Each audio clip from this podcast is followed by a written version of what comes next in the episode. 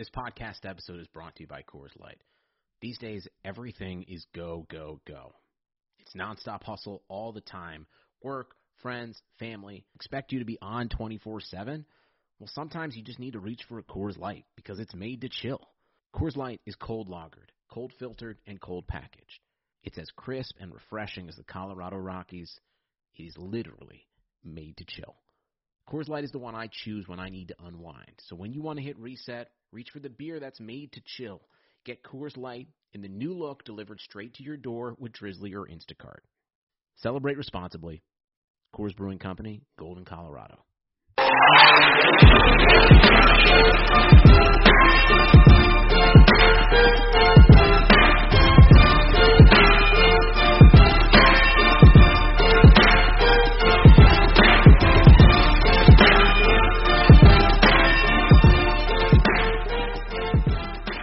All right, y'all, what's going on? Welcome to this week's episode of the Temple of Hoop. I am Maples here with my boy Kings. Kings, what's going on with you, boy? Yeah, we doing good. Just got done with these playoffs and these NBA games. Yeah, man. A uh, couple close ones uh, tonight. Uh, well, one close one tonight. The uh, Warriors almost gave one back to the Raptors. Uh, Lakers handled their business. We'll get to those in a minute. Uh, we gonna start off with a little bit of history that was made this week. LaMelo Ball became the youngest triple double, triple double, triple double achiever in NBA history with a dominant performance against the Atlanta Hawks, who are reeling a little bit right now. Um, the big thing about LaMelo is uh, everybody's been clamoring for him to start. Borrego, the coach, is playing it super slow. Uh, yeah. What are you? Uh, what, what, are your thoughts on that? Where do you stand with that with Lamelo? Yeah, I think I don't know if he's just uh, not trying to uh, upset Devonte Graham or something, but uh, I mean, all the games I've watched, they've looked way better with Lamelo on the floor than with him off. I mean, um, Lamelo makes it easier for Gordon. He makes it easier for Rozier. Uh, those guys are both. Um, pretty sure if you, I haven't looked at the on and off splits, but I'm pretty sure if you look at the on and off splits with Lamelo, pretty sure their numbers are like much more efficient when he's on the floor as opposed to playing with Devonte Graham. And just this doesn't make sense you know, to have Rozier and Graham, those are two shot chucking guards. Like yeah. it doesn't make sense to to have them both play at the same time. It would actually make sense to start Lamelo, and even if you want to limit Lamelo's minutes because he's young, start him. You know, play him at 28 minutes, 30 minutes a night starting, and then you know kind of stagger him off with Graham. I mean, you can still do that, but Lamelo definitely needs to start. I mean, Graham is making them. This is putting them in holes whenever he's on the floor. Yeah, my thing was anyway. You look at, I think uh, if you look at Devonte Graham's as his archetype, it lends to a bench player like a, a shorter combo guard right. who can score. Uh, that's the type of guy you want off your bench, just a punch, a shot in the arm guy who can instant offense. Play, he can play one or two off the bench. Uh, what I, what the difference I see is the effectiveness, effectiveness of the bigs when Lamelo's on the court. Right. He gives them the ball where they can score, whether it's a live threat or pick and roll, and find, he's finding them cutting and Rozier and Devonte just aren't as as good at it as Melo. A lot of it has to do with vision. A lot of it has to do with Melo, who's just six seven, six eight. He's just taller than those guys. He can see the floor better, and right. that's why I think they need to uh, make the change. I mean, Biyombo has not looked this good in, in some years uh, when he's on the floor. I can't believe he's, he yeah, I can't believe he's playing quality minutes at this yeah. stage of his career. And just, but I will say that Charlotte in general, while I will give Borrego credit, it was hard to do. He has that young team. They invested on the defensive end. Yeah, they I watched that. In, I watched that entire Pelicans game, and they fell down early, and they just tightened the reins defensively. That's how they got back in that game, and then they yeah. were able to get out in transition and, and get back into the game. So, um, Lamelo again, he's I think he's special. Uh, he was my number one prospect in the draft, but I do I do feel like this draft in general was kind of underrated. I think Ant Wiseman and um, Lamelo are, are special players. There's a couple gems in there as well. So, uh, how do you feel as far about some of those other guys in the draft? This draft was kind of maligned. So, how do you feel about that? Yeah, I mean, I, I like what I'm seeing with uh, Maxey. Uh, Haliburton's doing really good over there in Sacramento as well. Um, you know, Wiseman could, can easily have much better stats if Kerr wasn't drunk half the games. you know, and uh, you know, we don't even we don't start Ant but uh, Ant's really good as a scorer. He has the NBA build. So um, it's, it's, it's some good players in this draft, honestly. Um, really good pieces. uh, like I said, that uh, I think what people were down on it. I'm not sure if there's a a superstar. I think maybe Lamelo has the most potential, but even then, it'll be more of the you know the uh, uh, point guard type of uh, Yeah, status. right, right, You know, right. it's not going to be like the oh I'm an average thirty a night type of uh, superstardom. It's going to be the, more of the Jason Kidd, you know, the John Stockton, the uh, not Chris Paul, the like um, what was I going to say the uh, Steve Nash type Right. of you know superstardom where he's just really good at f- getting the ball. He can get 18 to 20 or 15 to 20, and uh, he's just going to make the offense really much better. But uh, other than him, and then maybe Wiseman too. You know, Wiseman might be uh, a, eventually be an All Star Chris Bosh type big, and then Ant might be an All Star type of uh, of a All Star type of scorer. But I don't really see superstardom. Yeah, what, a what, what these guys- impresses me with Ant, what impressed me with Ant is what he can do defensively on the ball already. Yeah, That that was Definitely. been a pleasant surprise for me with Ant with Ant Man. yeah, he's definitely played uh, good defense. So, um, you know, I mean, he, he he has the highest. Him and Wiseman have the highest, I think, ceiling in terms of how raw they are. Uh, Lamelo, I think, has the best, definitely has the best floor, but I think he's limited scoring wise. Whereas uh, Wiseman and I think Ant have the highest ceiling. So how good they can be, I think they can definitely tap into that super type of superstardom that we're accustomed to seeing, starting of taking over games on scoring and defense. But um, I don't know if they'll reach it. But I mean, they have that type of potential. But Lamelo has point guard type potential, so that's still going to be fun to watch. So it, it's definitely some good players in this draft. Uh, I think a lot of people are looking forward to next year too, where it's going to be like a load, it's a loaded draft next year. So I think Yeah, everybody was, yeah, right, right. yeah, I think everybody was comparing this to next, where I mean, next year you probably looking at like five type of franchise players coming out next year. You know, so Yeah. man, the NBA is in good hands, man. Like I don't know why people act like you can't have two expansion teams, bro. Like it's just too much talent coming out. I mean, Absolutely. it's way too much talent. They need two more teams, man. Honestly, if, you, if you're asking me. So real quick, tracking back to uh, going back to Lamelo real quick. So obviously, the uh, you know knowing how NBA Twitter is, obviously the Lamelo talk had everybody kind of turn a side eye towards Lonzo. We actually got got into a back and forth on this, and it was just interesting. Um, the thing with uh, Lamelo and Lonzo for me is, uh, for me, it's always been mentality. I saw them play at 15 Right. years old. Uh, Lonzo's always been a pass first, facilitate type of player. right. Melo has been, uh, I'm going to play basketball. If that means score, then I'll score. If I pass, I means I'll pass. And I think that's the difference between them. Lonzo's Right. playing to pass, and Lamelo's playing basketball. I'm reading the floor in front of me. If it's four says score, Right. I'm going to score. If it says pass, I'm going to pass. I think that's the separation right now. And there are other things in their game, but I think Lamelo is more adept at finishing. We talked about that uh, yesterday. Being willing to score and attack and pick and roll is one thing. So talk to me about the difference you see in Lamelo and Lonzo and where the ceiling is you think for each player because this was an interesting conversation we had. Yeah, man. I just think that um, you know Lamelo just the, because he's more of a threat to scoring, he has a more natural feel for scoring. Um, I just think he's gonna be more. He's gonna be able to have that type of, like I said, Stockton, Nash, Kidd type impact where he's gonna. He has great vision. He has great passing. Um, but he actually is a scoring threat to to get enough buckets when needed, um, either in the clutch, either when to kill a run, either to um, to you know to, uh, to um, extend the lead. Uh, you know he's going to be able. He he's the type of guard who's going to be able to not only get people to score, but he's going to be able to hit that timely bucket because he has the capability to score. And Whereas the confidence. Lonzo, And the yeah, confidence. he has the confidence. Whereas Lonzo, you know, he has like no confidence in finishing. Um, he has no confidence in his mid range at all. Um, like you were talking about the numbers of finishing at the rim, and I kept telling you, man, what's the frequency? Somebody actually looked up the frequency, and I think they said he has less than two drives a game or two attempts at the rim a game. Yeah, Like but less than two attempts at the Yeah, rim I- a game. Um, uh, yeah, that's a great point. Um, and I said I, I put both. I put the onus on Lonzo, and I Right. put the onus on On the the guy who built who built the Pelicans roster Right. because even last game, Brandon Ingram is a slasher. He had 11 field goal attempts last game, and 10 of them were threes. Because the way the roster is built, the coaches are seeing seven games in. All you have to do is pinch the floor and make those guys shoot the ball because there's no shooting you have to respect outside of one person. And it's funny you bring up Ingram because even the homie can't guard me on Twitter. He be he be talking about he's he be saying that Brandon Ingram don't be driving. he says he needs to start driving, cut the cute stuff out. But it's like it's funny you bring that up because like maybe part of the reason why he's stopping to do it too, like you said, that spacing like, really might be affecting his ability to drive because he's not even driving as much. So Like I mean, yeah.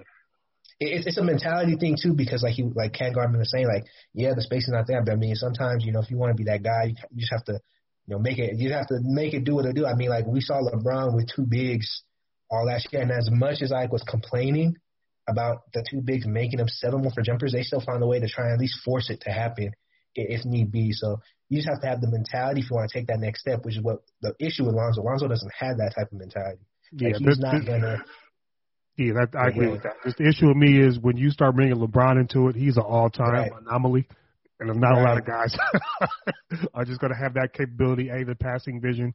B, being six eight, two forty, with uh, ability to finish at the rim over anybody. So it's just a lot of variables in there. But you are 100% correct. Lonzo has to be better. Uh, we'll talk about the Pelicans down the road. We got a, a couple special guests on the way, so we we saving that Right. conversation. That's going to be fun. we'll say that one right um, what happened? Uh, some another player we want to talk about that is going to that is kind of raising eyebrows is Jerami Grant. Um, yes, that's been So he just made a decision to leave uh, Denver. They actually matched his offer that he got from Detroit. I believe three years, sixty million. They matched the offer, the twenty million year offer. However, he wanted guaranteeing starting and he wanted more offensive responsibility. And Mm-hmm. he was given a bad, rather bad rap, but he got a lot of uh, eyebrows raised by going to Detroit Right. uh, take on more responsibility. But he is having himself a career year, over 20 points, around 10 rebounds, incredible 25 efficiency. points Yeah, yeah, Yeah. big- almost 25 points a game, incredible efficiency.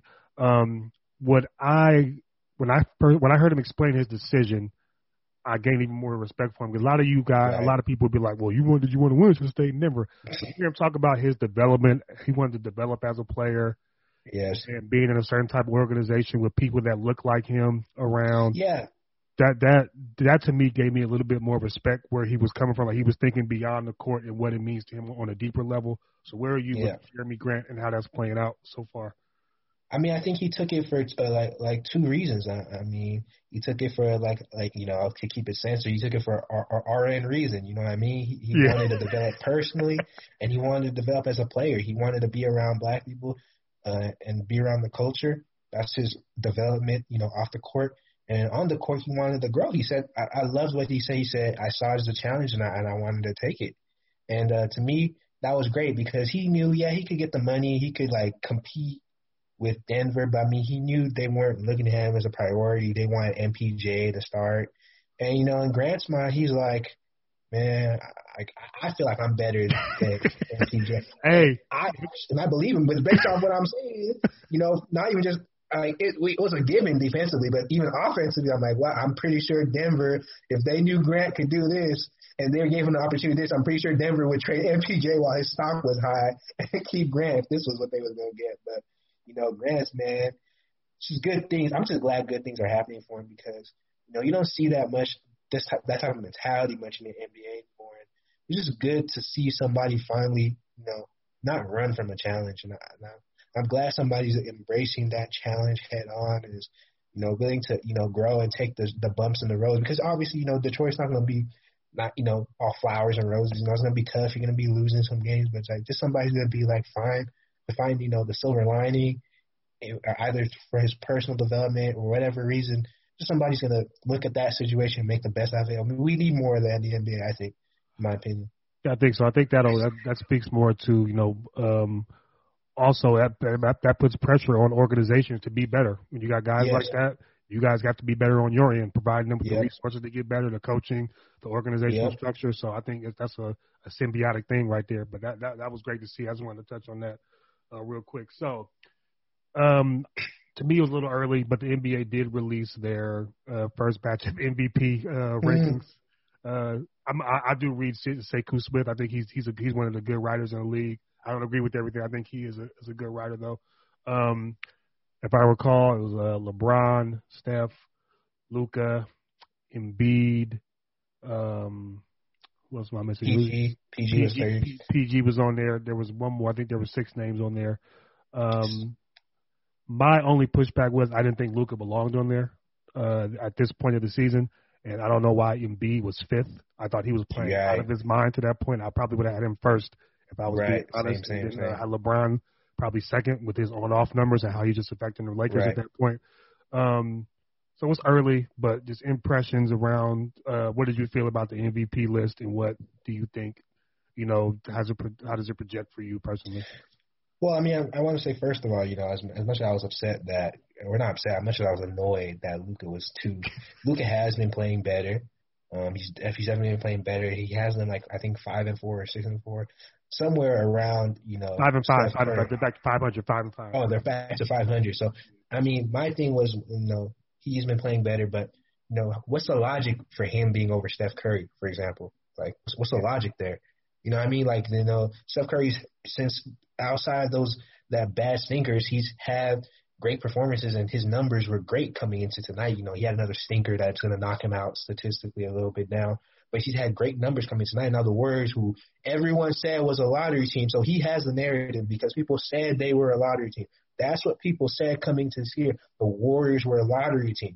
So he has that narrative that people said they were a lottery team, and they are six and four with the toughest record. They're above 500. So what's the logic that Luka is higher than Curry? Where? For, for why? Curry's been more valuable. He's been more valuable on a team with worse talent. So what's the logic of Luka being above Curry? And second of all, like you said, Embiid should be one. First I, and said. I thought. I thought it. I thought it was clear. He was uh, that guy early. Right. But I mean, I wasn't mad that Bron was one because realistically, we do know the Lakers are the best team. Even somehow, some way, they're top. They're like top three in almost like every single team statistic, sleepwalking. But you know, if you look at the Lakers games, it's looking like LeBron is in his prime and AD's the vet. You know what I mean? If you actually looked at how the Lakers have played, like it, LeBron's on and off statistics actually are not surprising if you actually look at how the Lakers have played. I mean, he's been the engine. He's been energetic. He's like I don't know, like he's I LeBron's. He told people this, and I think people thought he was just talking, but it's true. He just likes playing basketball. Yeah. Like he just tells people he just likes playing. That's why he doesn't take load management nights because he just likes playing basketball. So he just wants to be out there on the floor. So and, and I think he is probably the best, probably star in NBA history at picking his spots yes, and knowing when to protect himself and knowing when to understand. I need to push it here and press it here. Like I think the best part of that was that Chicago game when he was kind of one of those games where I don't have to press, but every time he felt Chicago kind of pulling away, he would put his yeah, thumbprint he on the game, pressing. get back here. They pull away, he it out, get back here, and then when it was time to close, obviously, you know, he he steps up. So I think that was a that was a you know for, uh, uh, example of how he's able to just control basketball games. It's 18 years Right. in. So AD, I mean, AD hasn't been able to do it, but LeBron's the master of the in-game load management. He, right. So just knows when to it's, conserve energy. sticking with the Laker things. So what are your other impressions so far? Like I know um just what I've seen. I know Dennis hit a hit a hit a rough stretch offensively for a few games, but I think he recovered uh today. Um, like I said, AD. I'm glad Christian Wood came up because AD was kind of in a lull, and he finally got some bulletin board material, and he came out and Right. shut that down early. I think eight for eight, twenty in the first half, and let it be Right. known. Christian Wood said he had the game circled, and I was like, "All right, buddy." And then um, quiet. also, man. I just, I- you know, it's, it's beating a dead horse at this point. But every time THT plays, I, I get more and more impressed, which is what he's able to do, particularly offensively. He has a ways to go defensively, but just what he's able to do at age 20 on the floor, on the NBA floor, in games that matter, um, it just can't be knocked at this point. You got, it's not even he's good for 20. He is a good rotation player. He's a good, yeah, he's a good rotation player. Period. Um, point blank. I mean, After you give your observations, I gotta let you, uh, I gotta let you vent about your boy Kuz. So. yeah. Okay. let me let me let me let me talk about you know what I've been seeing. Uh, Dennis hit a rough patch offensively. I think he was trying to figure out a way. I think he hit a rough patch offensively because he's trying to adjust the fact that he want, he knows he's gonna have to play off AD and LeBron. What I do like is that he's not trying to look them off. Uh, he's definitely when they're trying to get looks, he gives them he gives up the ball a lot. Sometimes I'd be like, man, Dennis, what are you doing? But I see he's giving up to AD. I'm like, okay, I can't tweet that. Go take the ball. You're giving up to AD. so I like that he's playing within the offense. And my biggest thing is that even when his offense isn't good, he's playing defense. And Mm. that's why people are really happy with him. He's playing defense, playing great defense all at all times, and he's getting ways to facilitate. I think he had a he, to, yesterday he had a 17 point game, but today he had an eight game point game, but seven assists and like six rebounds. So he's finding ways to impact the game without scoring as well. So that's really good, I think, for Dennis because you know you you know he's lightning in the bottle. He can catch fire and go for 30 or 20.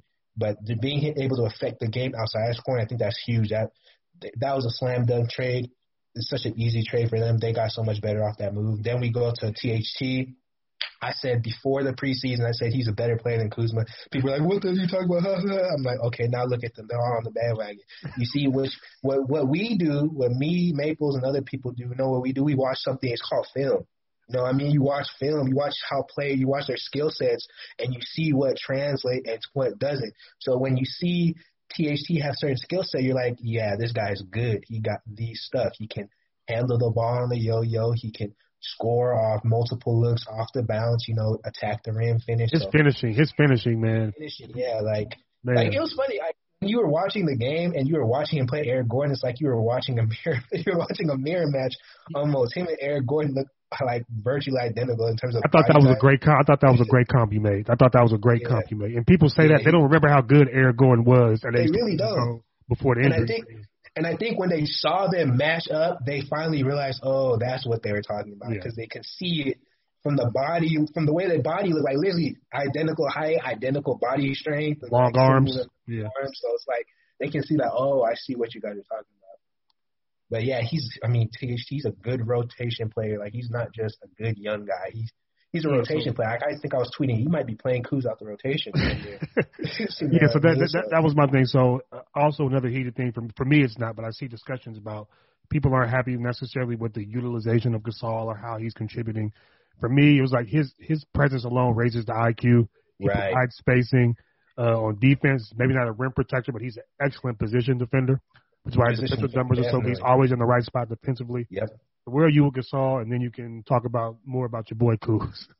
I mean, Gasol, I don't know what they're complaining about. The dude's like, how old is he? And he's not no like first option. So do you want them to just force feed Gasol just because you can say that we're using Gasol?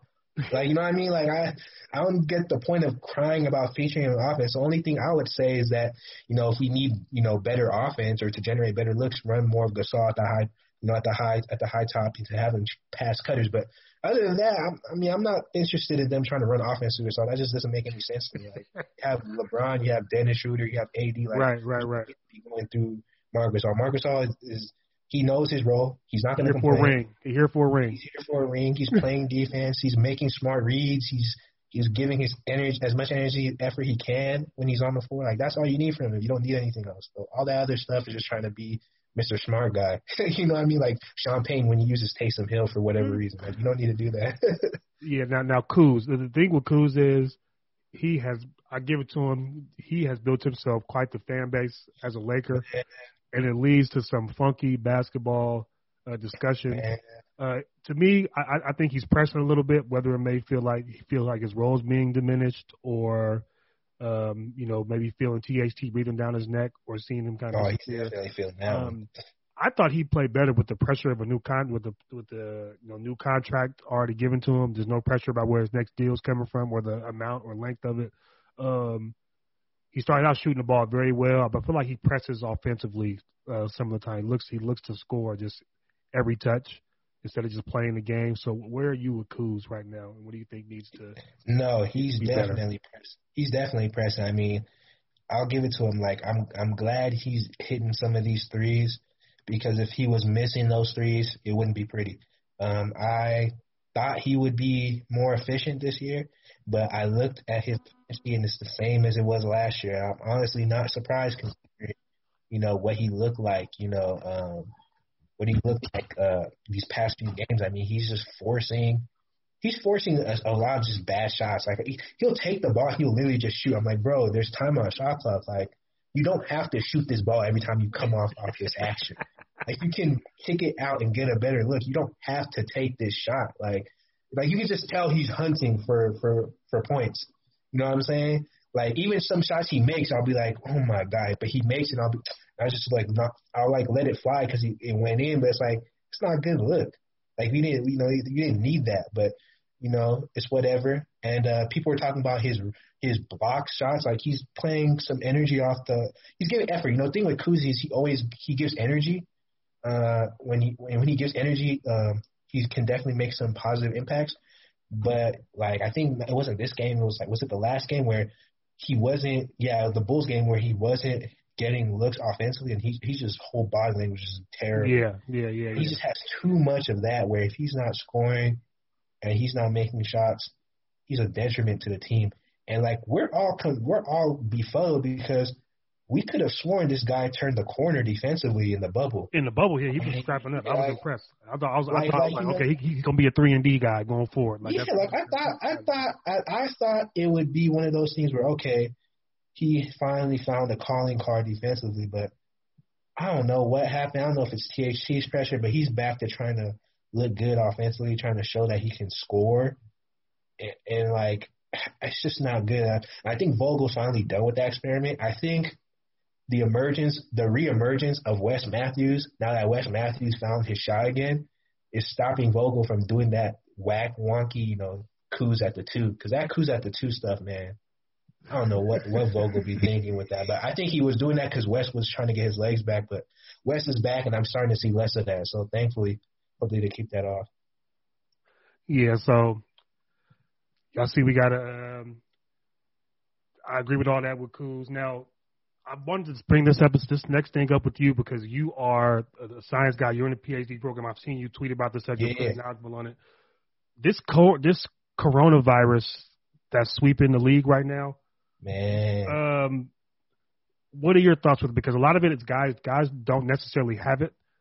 A lot of it is the contact tracing. They're just being safe. Right.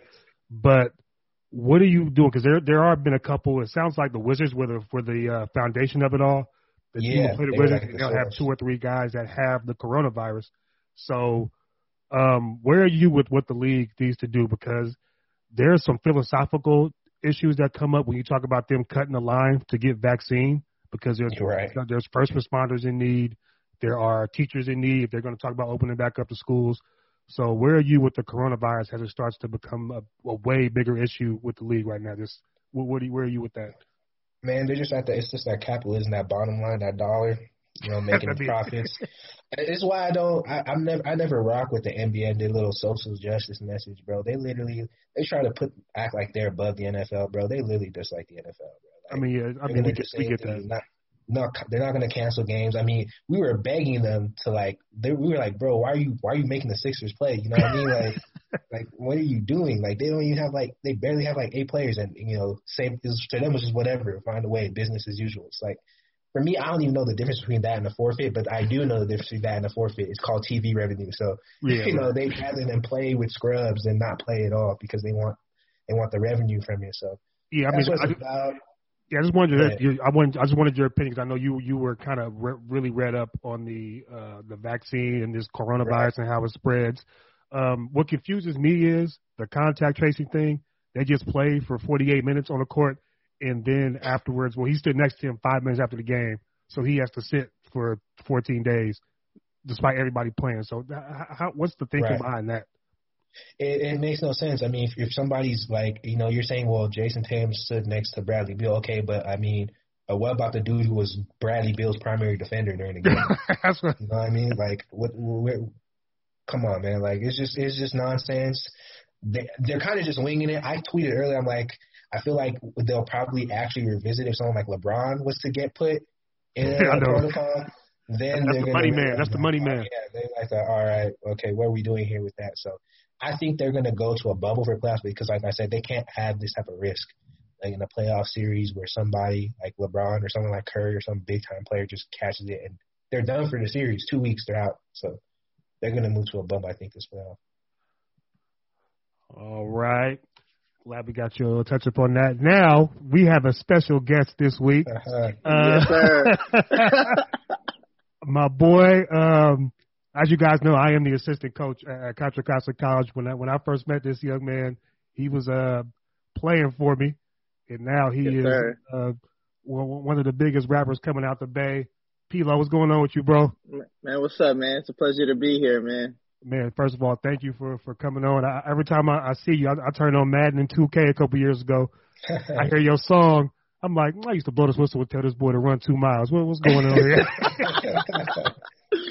no, man, it's, it's a pleasure to be here, man. You know, especially with y'all, man. You know, obviously, you know, you still my like I still you like we're friends now, but you know, you still my coach. You know what I'm saying? Still at the end of the day, so you don't don't age me too much on here, man. You feel yeah. me? I, I, was I was I was the young coach when we when you was yeah you were the you were the young coach, and you're yeah, also just, my just, you're also my uh, my roommate's cousin, so right. You know so real, so. real quick background. Uh, shout out to Pilo, man. He he was a part of it when I my first year coaching at Contra Costa.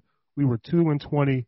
Uh, Pilo was a part of the group that next year turned us around, won 20 games, first playoff appearance since the 90s um, so, or early 2000s. So Pilo uh, was actually one of the smartest players I coached. Um, but he just he had that music gene, man. You can see it early. he can beat after practice, man. Bringing beats to practice for Coach Johnson. So we're yeah. here. But yeah. since you're here, we got some uh, things we need to discuss with you. You you you putting out some very spicy things on the timeline. uh, First of all, him, him and Swedes putting that out. Yeah, first of all, before we before we get to the the nitty gritty of what we're talking about, um, what do you see from your Warriors so far this year, man? They're six and four. People thought they'd be a lottery team. Steph, Steph, and Dre got them uh, battling in the thick of the things out west. So, where are you with your Warriors right now? Uh, man, I think uh, I mean obviously they're they're like a new team. Uh-huh. You know what I'm saying? Um, and I think uh there's a certain like I feel like Kerr has a certain system that he that he runs. You know what I'm saying? I think it's like oh yeah. player I should like players like Oubre or like you know like Wiggins or like there those are those are like some key guys that we need to like for them to play well for us to even like you know be in the be in the running. You know what I'm saying? So I think it's like I I mean I see it in Wiggins now. He's kind of catching his you know he's catching his rhythm. Oubre still, you know, out there blindfolded, boy. Yeah, yeah. Like I like like he doesn't he he still like he doesn't have that like that that uh that like give uh like pass it out to Dre and with that relocate screen like he doesn't he just still don't know he still doesn't have that like just wherewithal IQ, to yeah, yeah his his his IQ thing I think but I think that that's gonna just come with time because obviously I don't think he's never he's ever like played in that in in the system like that's as intricate as like you know uh, has uh, the Warriors is. You know what I'm saying? There's a lot of read and react stuff that the Warriors uh, run, and it's just like off uh, what the defense uh, gives you. You know what I'm saying? So I yeah, think me, me, um, me and Kings talked about this a couple weeks ago, where we thought Kerr should maybe simplify. And Kerr said this too after that one game, after a big loss they took. He needs to simplify a little bit to make those guys feel more comfortable. I feel like he's put the ball in Steph's hands more and kind of sought more of a balance with running the intricate system and then letting Steph just create uh, two on one situations for everybody else. So yeah, one thousand percent. And I also, I mean, obviously, I think Dre. You know what I'm saying? Like Dre just Dre just fills up all the holes on offense and defense. You know what I'm saying? Um, like, that, man ten, like, that man scored ten points tonight. They should have dropped some confetti in that building. Yeah, no, for sure. no, but like, bro, like, I mean, like, obviously, if you just look at the paper and see Draymond's stats, you be like, bro, this is fucking. Oh, yeah, you gotta watch it. You gotta watch the game. You sure. really you gotta, gotta watch. watch. You you really gotta watch his effect on the game. Um, and I feel like uh, uh, like he still don't get the enough respect. Cause, bro, it's it's a real art. Like I think you I think you tweeted. I seen you tweeted. It's like man, it's a it's a real art to really like score one point and have like so much impact yeah. on the game. Exactly. Yeah, now that we done like, said that, we have some issues with you. Um, you come on been back and forth going about two years right now, and I'm gonna let Kings get you after you go. I'm, I'm not gonna interrupt you. I'm gonna let you speak. I'm gonna let Kings get you. So I need you to explain. First of all, Pilo says Steph Curry is the greatest point guard of all time, which to me that's is, what he said. So that's what I said. I, I need you Quote to. Me. I, am not. I'm, I'm not going to interrupt you. I want you to give it to me straight. Why do you think Steph is the greatest point guard of all time? And I'm gonna let Kings respond to you. So go ahead. I'm not going to interrupt you. Go ahead. Why is Steph, Steph the greatest point guard of all time? But um, I mean, I, I think uh, so. Well, okay, so first, what is y'all definition of a point guard? A point guard is somebody who create. I think either you create offense for your team. Like you, your job is to make offense easier for your team. There's many ways to do that. It, so okay, in my answer, okay, so does does Steph, does Steph does Steph Curry not is is he not the best creator of offense for his whole team of all No. time? Is he not? No, No. it's it, uh, my, my, here's, here's my thing. Here's my thing. No, no, no, no, no, no, no, because Steph is in my top three. Steph is in my top three for that category. What I think the the thing that LeBron, one of the things that LeBron has over Michael Jordan and Kobe definitely is that LeBron is a system himself. I think the three players in NBA history who are systems themselves and won championships with it are Magic, uh, LeBron, Johnson. and Steph. Those are the three. Yep, people those three. are the system, and those are the guys who. Okay, okay, So, okay. One, okay, that conversation. one. You can't say by himself. You can't Magic. You can't say No, that I, I, no, no, but I'm saying, but he was the So that's that's what people forget. Magic didn't win without Kareem. Clay, That's what people- Clay, Clay. Oh, go ahead, finish, finish, What's, finish. the, what's the real conversation then? I said, is he, you said he's the greatest point guard ever. I want to know why he's better than Magic from your point of view. I I think he puts uh, the the defense, and I think he puts his teammates in in a better position than anyone else. Okay, Kings, go ahead. You got it. Kings, go ahead. Okay, I, I want to say this. I want to say this. First of all, I want to say in my in my all time rankings, I do want to say the best offensive players ever. I think I have tied LeBron and Curry. I do have those two tied because of Curry's off ball gravity. I said this. I said Curry's arguably the greatest offensive player we've probably ever seen. With that said, with that said, you is something more to it in terms of impact. Like we saw today when Curry is getting roughed up by Fred VanVleet, and he just kept breaking everything inside. Uh, like it's just like it's just bad. Like he and I think that has to do with his body frame because Magic Johnson is six nine. So these type of situations just won't happen to Magic Johnson because he's gonna find a way to get 12 rebounds and 13 assists or something.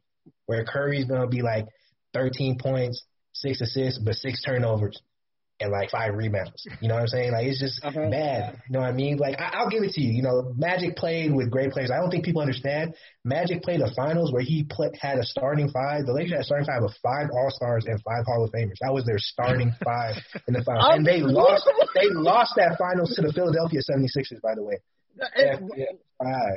So Magic has had help. Magic has had help. I won't deny it. He has had help, so it's not. I'm not going to use the team argument here. I'm just use the impact argument because 12 years in the NBA, nine finals. Like somebody mm. said, what was Kareem doing before Magic got there? Also, when Kareem left, Magic went back to the finals. He lost to Jordan, but he, He lost back to Jordan. He, he lost to Jordan, but that's no shame in that. But he Yeah. went back with Worthy. He went back with Worthy, and he had a great season before you know he had the incident. He had to retire and all that. So Magic's impact: nine finals, twelve years. The assists he had, the triple doubles, the is is too much. So, okay. So so so so if you saying nine, if so if you saying if you're including the the that the nine finals, that's including the team, correct? understand. But I'm saying, if But he's the engine, though. He's yeah, he elevates his team. Bro, he ain't bro. Every champ, if you look at every championship he won, he won with Kareem Abdul-Jabbar, the That's greatest. everybody, the, the everybody wins with it's it's Pilo. It's Everybody two wants play, help. Pilo. Yeah. It's two it's two players that didn't have All Star help that won finals before. Yeah, no, no, Only no. two. It's Hakeem two. and Dirk, bro. That's that, that's it. Hey, And the key- hey, we gotta get it. Hey, we gotta holler about that Dirk run too. We gotta talk about how how Nah, we, how much we need to talk about Hakeem. We need to talk about Hakeem's run. He won Finals MVP, MVP, and Defensive Player of the Year in the same year. You year. see what I'm saying? Oh so my it's, Same year. Only one who backpacked. Only one. so this is where I'm at. So so Pilo, it's just Magic accomplished so much as the undisputed leader of the team. Curry, to me, he's the leader, but they're having conversations like, uh, you know, I, I don't buy the first of all, I don't buy the Finals MVP argument. Like, that doesn't mean anything to me. I watched Kobe Bryant, you know, go through that. It's not a real thing to me. It's, it's media voted, it's narrative, it's whatever. And And Iguodala did not deserve that Finals Right, MVP. right, right. that Finals So- MVP. So for me, it was just the you watch those Laker teams like Pat Riley went to Magic and was like, "Hey, we told Cap it's your show now. Like this is showtime. We running. It's your team." Like so for him to go to the you gotta understand, Pilo, seventy five percent of your career you're in the finals. You gotta understand, I like- mean- like seventy five percent of his career, he's, but- he's playing for championships, bro. With all One thousand percent. One thousand percent. And I, bro, and we we also got to give it up to like, I mean, like players are pl- like, let's. I think we should. Oh wait, let me go back to what was I gonna say? Um, but like I think players, like I just think players are just even more skilled nowadays. It's just like evolution. That's fair. I agree. I'll, I'll give You you know that. what I'm saying? Like just like just like especially on the like- perimeter. I, I, on especially the on the perimeter, I'll like give you that, like like like um, I mean like Magic's one of those players that could play today. exactly. you know what Oh, I'm saying? Of course. Like, but if you go back, if you put Steph Curry in that shit, bro, like come on, bro, like what we Yeah. what we talking about? Okay, I, I, I'll I'll say this. I, I'll say this. That's granted, but also you have to understand there's no defensive three seconds at that point in time, and the other thing is the they didn't have four out one in at that time, so the, the, the it's a little shrunken court. So there's there's things working both ways here, but I do understand. Uh, you're 100. percent I think I've I had to give this up in my Michael Jordan defense that the perimeter players are about ten times better than they are than they were back bro, then. So on. I, I'll give that to you. Also, But we, we and also also- we also see how we also see how physicality you know be having Steph Yes, Lester. There's a lot of that in the '80s, man. Yes, 1000%. here's another thing: the big men, the big men are just way better defensively. It's just more geared towards that. So it's a different game. It's a different game, but It's a uh, different athleticism, the athleticism has jumped about two leaps and bounds. I was the athleticism is, is out of this world. and right the skill on the perimeter, man. right, like right, right, right, Oh, right. like like Culver does step backs, bro. Like you know what I'm saying? The role players in the '80s are not doing step backs behind the back. Like, they, that's not they, they plumbers, they Uh, see, here you go with that. See, you know I don't like that. You know I don't like that. You know, they plumbers. respect, respect the history. Respect the history. They Like, let's respect, no, let's respect the history, man. okay, but, but going back to to what, what y'all saying that like, yeah, if if if Magic Johnson doesn't score as well as whatever as Curry, he'll still have 13 rebounds and 12 assists or whatever.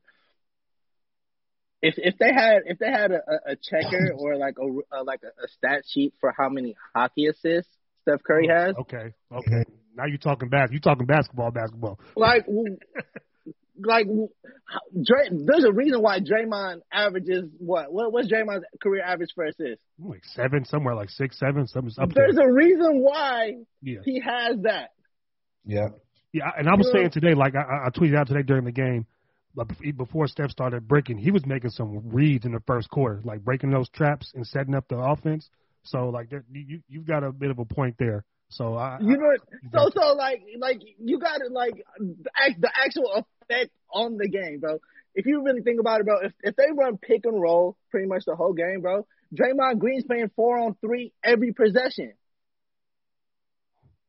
That, If, that- if they if they if they do that, like for real. So so so who has the the higher effect on the game? On top of shooting, I, I, I said that I, I just said that the best offensive players of all time are Steph, yeah, uh, yeah Steph that, LeBron, but that's what I'm saying. uh, Magic. I told I said I said that those are the three best offensive machines of all time to me because it, like you can talk, argue about skill with Mike and Kobe, but they were in systems. They weren't systems themselves. I think Yeah. that's why I have those three guys ahead of them as far as being offensive machines that can carry just a whole load of a team through a whole season. Mhm. So, you know, you got something there. So, the, moving on, we I'm glad we got that out in the air. Kings, Pilo, good stuff. Pilo, I'm putting Yeah. you your feet to the fire right now. What is the Warriors ceiling for you this year? Like, what's the best you think you got for them this year? the best I think if we get on the right side of the Western Conference uh bracket and we don't see the Lakers the second round, I think we could get to the Western Conference Finals if they continue to grow. Ooh, you said you, Yeah, you said you ain't scared of them Clippers, huh? You said you don't fit. I don't think anybody. I'm not worried. I'm about not worried about Paul. Uh, I don't think anyone should. I'm not worried about Paul. all right, I'm not so get worried about Paul. all right. So right now, putting your feet to the fire. Give me your championship Eastern Western Conference team, and tell me who's gonna win it. I'm giving just taking your prediction right now, Wax, before we get out of here. Um, I mean, I, I think obviously the Lakers have have a the the best chance out of all teams. I think. Um, In the East, who you got? Yeah. Bro, I mean Brooklyn. Ooh. You see that Ah, defense, what boy? is- that Man. they ain't guarding nobody right now. Yeah, hey, man, bro, but shit, like who who who else in the East? You got Philly, you got Milwaukee. You don't trust Giannis? I don't try. He he should have brought his ass to Golden State. You salty. he should have. He should have came. He, I'm, I'm sorry. He should have came. He should have came. He should have okay, came. so you, you you got LA and Brooklyn. You think Brooklyn gonna pull it together? I mean, I, they gonna figure it out. I think Steve Steve Nash. I mean, He not known for his defense, but shit, hopefully, hopefully they, they coaching, they coach coaching. But at the same time, like bro, like like bro, like the Bucks, like I'm I don't, I don't trust the I don't trust the guys around Giannis. You know what I'm saying? Mm. And I shit, I know KD gonna find a get a bucket if if if needed. Kyrie gonna get a bucket if needed. Um, I mean Boston. Too, I like Boston too, though. I like Boston. I, if they can figure it out. But I, gotta, I mean, I gotta I see what I gotta see what Kemba. Kemba's supposed to come back in the next month or so. so yeah, that, that's what, what I'm saying. Like, I mean, like we we still ain't seen him with Kemba. You know, shit. Jaylen Brown looks like he's shit. He play he playing. You know, he playing well, and you feel me. Jayson Tatum is, you know, he's getting he's getting better. Also, so, uh, can we get your uh, public apology to Brandon Ingram after calling him trash for three years? Yeah, uh, I'm sorry, Brandon Ingram. This is my public apology. All right, brother. That's you're you're, you're a hooper. You're a hooper. All right, real quick before we get out of here, Pilo, tell us what you get working on right now, man, career wise. Man, so just working on some new music, just trying to figure out um what's the next um kind of like obviously like uh like show wise and and being able to tour and different. How's that like working that out with you with, with, COVID, man? How's that How's that working out with you right now? Oh, uh, I mean, like obviously you can't do you can't do you can't do anything. So like shit, just been just like been been, been at home creating and, and, like working on the merch stuff and uh mm. just kind of like gearing up for for when just staying ready for when shit actually like gets open and we can actually start touring. I mean, um, like obviously like appearances and, and, and shows like uh, show money is like a, a large revenue of like what I got going, but you know, I'm a smart man and you know, I, I tuck, tuck, tucked a lot of stuff. You know what I'm saying? Got to. Yeah, you got, I, I, I stacked up the rainy day, so you know, I'm I'm just you know, I'm just I'm just living off of uh merch stuff and streams, uh, uh merch sales and streams right now. So you know, I'm just I'm just kicking back and just not putting no pressure on myself. You know. Oh right on, just man. Kick, that's, just kicking it, man. That's the way to do Trying it. Trying to stay safe, most importantly. You know. Oh, yeah. Definitely, man. Because it's, it's getting wicked out there. man. All right, it's man. wicked. Please stream Pilo. Follow Pilo on Twitter and IG. Um, one of my favorite players I ever coached making it big right now, man. Pilo, first of all, thank you for coming on the show, man. This has been a long time yes, coming. happy, happy you finally joined us, man. Appreciate you. no, you. I'm I'm glad I can say I I, I can say my piece about why I think Steph the greatest.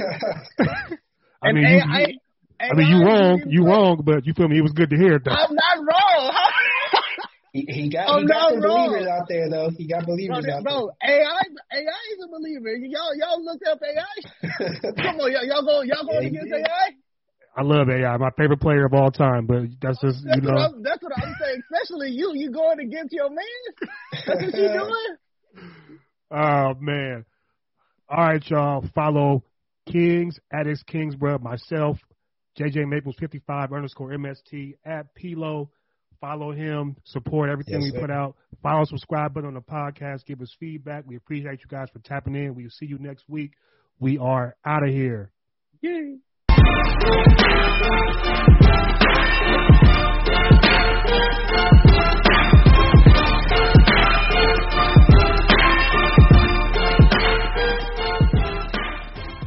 Nobody builds 5G like Verizon builds 5G because we're the engineers who built the most reliable network in America.